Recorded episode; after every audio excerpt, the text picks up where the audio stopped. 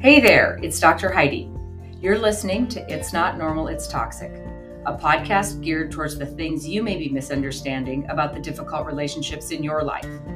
I did not understand it when I was in it, but I definitely understand it now, and I want to share that understanding with you so that you too can find the courage you didn't know you had to make the changes you didn't think you could make.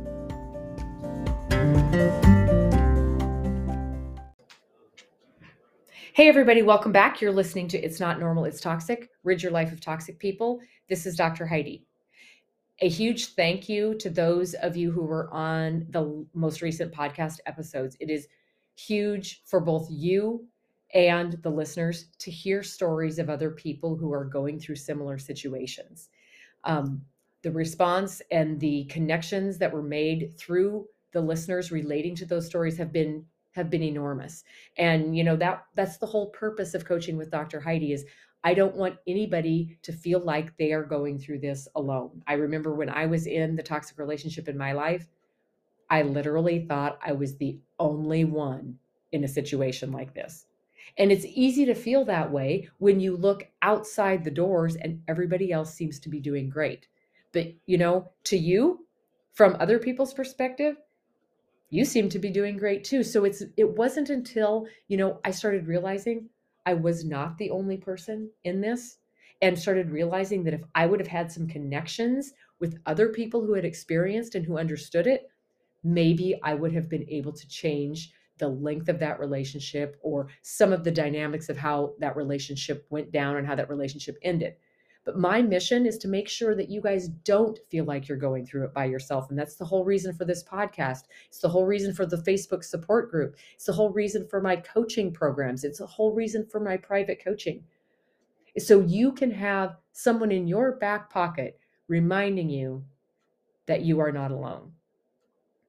Now, today, I want to talk about something that I actually had somebody uh, write in a few weeks ago and ask if I could please do a podcast on this. And I started thinking, you know, they're exactly right because this is why I ended up in this relationship.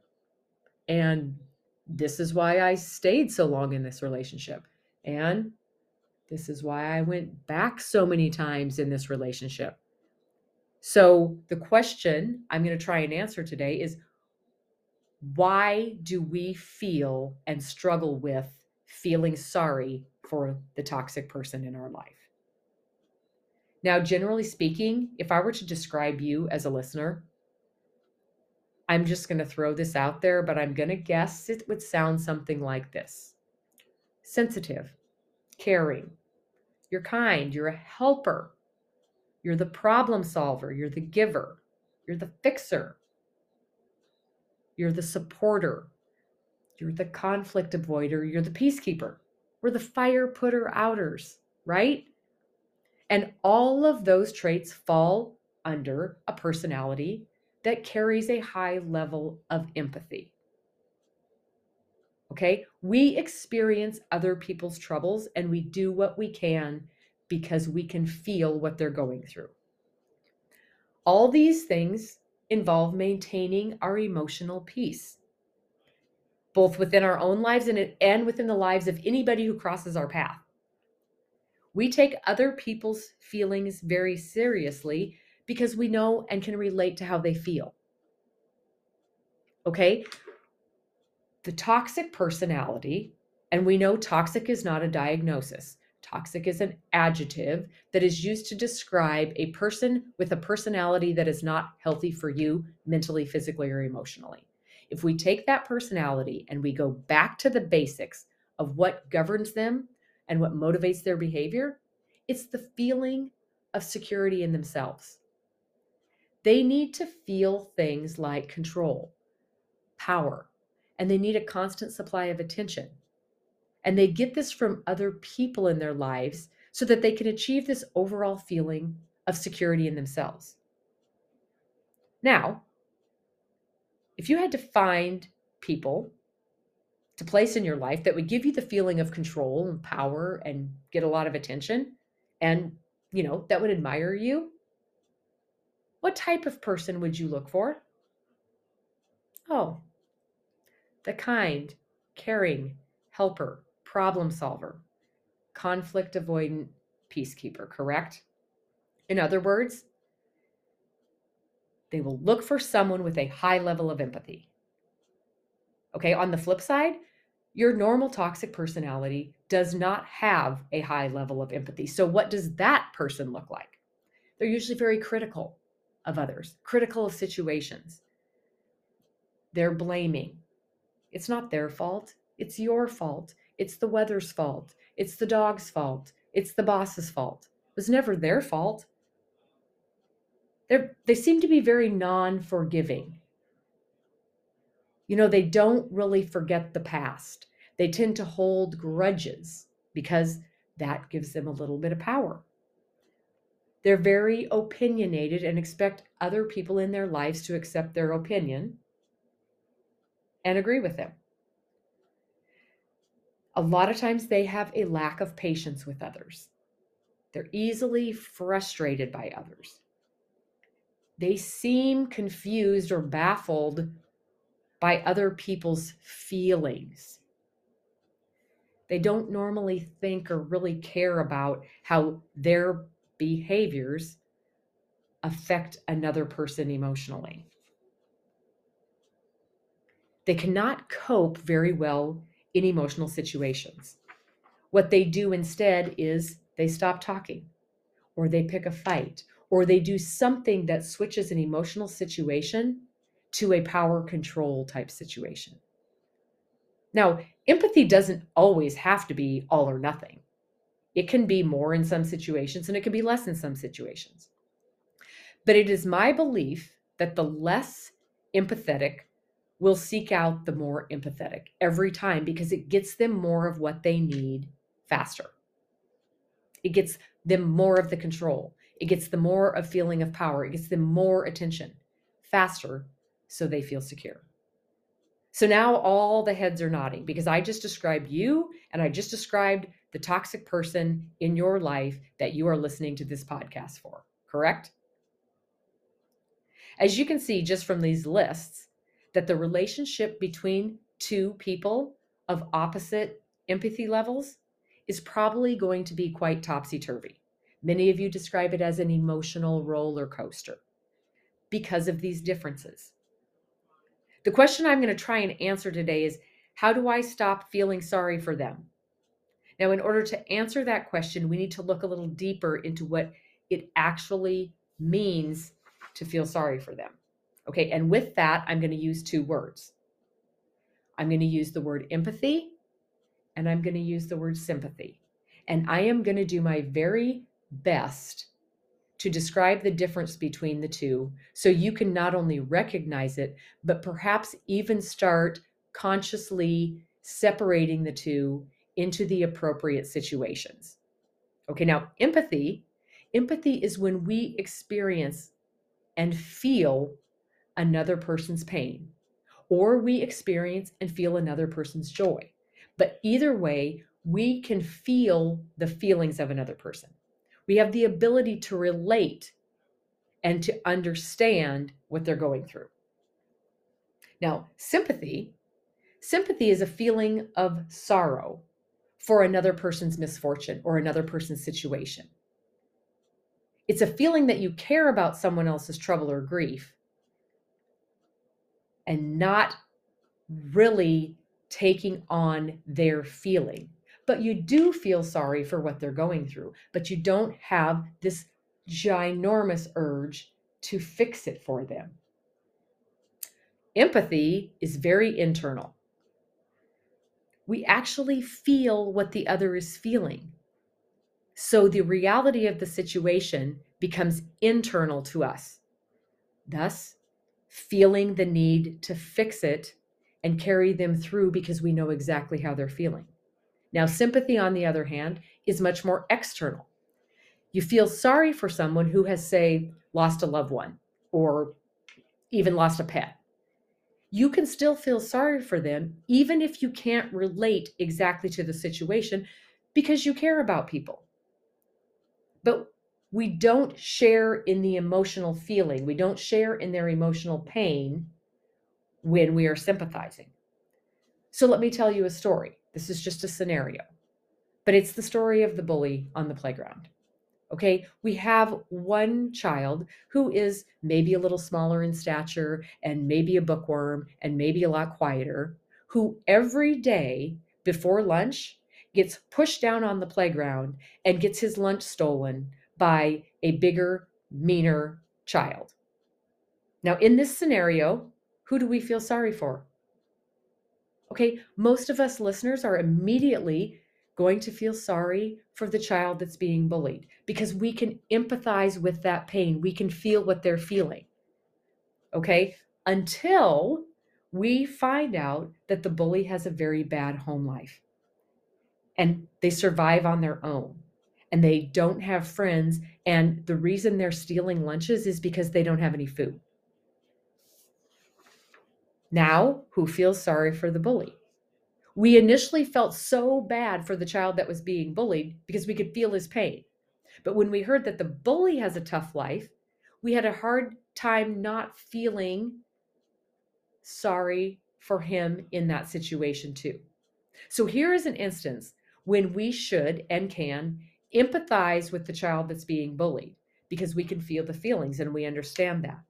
But we should sympathize with the bully because, regardless of his situation, his behavior is unacceptable. So, what can we do so that we feel like we fix that situation? Well, we don't allow the bullying to continue just because the bully has a bad upbringing and doesn't have a lunch. But we can find the bully the resources that they need so that they can change their behavior. When we run completely off of empathy, we allow bad behavior from others. Sympathizing is saying, I feel sorry for you, but that does not excuse your behavior. Many of you ask me, so again, how do I stop feeling sorry for them? You don't have to stop feeling sorry for them. You can still care about them and the things that they are going through, but you cannot continue to empathize with them as it allows their bad behavior to continue. Because in order for you to empathize, we allow the bad behavior to basically disappear. Empathy is a very present feeling. They are hurting. You feel it. It sucks. You want to fix it for them. So you back down so that feeling goes away, forgetting entirely about the bad behavior. Sympathy is more of an ongoing state as opposed to a immediate present state. They are hurting. You can see it. It sucks for them. But why are they in this situation? Oh, because they treated you badly. Sympathy doesn't cover up bad behaviors. It accepts it for what it is, but it doesn't make it disappear or make excuses for it. Empathetic people run off of feeling and emotion. Sympathy runs off of logic and reality. If you are feeling bad for your toxic person in your life, ask yourself, what got them to this point? Okay, it might be a diagnosis, it might be a traumatic upbringing, it might be an addiction, because those are all things that would cause insecurity in a person. And it's more often than not what has brought on their be- their bad behavior. Now they're feeling bad, making you feel bad, and you don't like to feel bad. So we once again forget all the bad behavior so that the bad feeling in ourselves goes away. If you are empathetic, that's great. Empathy is a great quality to have. I am very empathetic. I can feel what other people are feeling. But like in anything, we need to set boundaries and we need to learn to protect ourselves. We have a precious gift by being empathetic. And we have to be responsible in how we distribute it. Do not let another take advantage of that fantastic quality to once again get what they need from you. Empathy and sympathy are two very different things. Toxic people are emotionally abusive, meaning they use your emotions to get what they need. When they can say or do something that gets an emotional reaction, they feel in control of your emotions, which makes them feel secure. When they can say or do something to make you happy, to make you sad, to make you feel guilty, to make you upset, all they have to do is say or do something to cause you to have a feeling. You have a bad feeling, you don't like that feeling, you want to get rid of that feeling, you retract everything, forget their bad behavior, so everything goes back to status quo. Empathy is an emotion. Emotionally abusive people are going to use your empathy to get what they need. Now, when I teach people how to communicate with their toxic people, say they have to co-parent or say it's a family member or say it's a coworker, I teach them how to communicate with these less empathetic personalities with less emotion. Because it's the emotion that the toxic personality needs to get you to react the way they need you to react. So feeling sorry for them is okay. It's the same thing. To feel sympathetic and to feel empathetic is still feeling sorry for them. But sympathetic is logical, where empathetic is emotional. And for those of us who are emotion, emotionally driven, are always going to fall back on the emotion.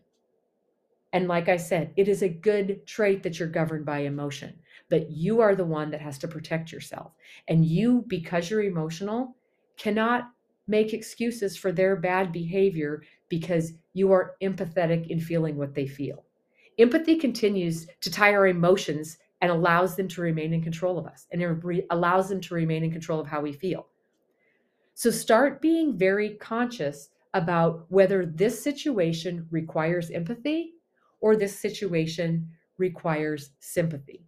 You can still feel sorry for them and hold them accountable for their behavior. Disconnecting your emotions from a toxic person is the only way we can regain our power. It is the only way we can get them to go away. It is the only way you can keep yourself safe when dealing with someone who wants to abuse you emotionally for what they need. Keep the situation logical when you are feeling sorry for the toxic person all of you can look at this toxic relationship in your life and logically, you know this relationship is not healthy for you. But as soon as emotions get involved, it clouds your logic. So stay in tune with sympathy and empathy. Because in an empathetic situation, this is how it goes. They are feeling bad. They are feeling alone. They are feeling hurt because I withdrew. That's where an empath- empathetic person stops. They're feeling bad because I withdrew. So, how do I fix the fact that they're feeling bad? I re engage. Okay, someone who is using sympathy in this situation, they are feeling alone, they're hurting because I withdrew because they were treating me badly. See the difference? We can still feel sorry for their situation and not allow the bad behaviors to disappear, to make excuses for them, or to allow them to continue. You can still feel sorry for them and protect yourself at the same time.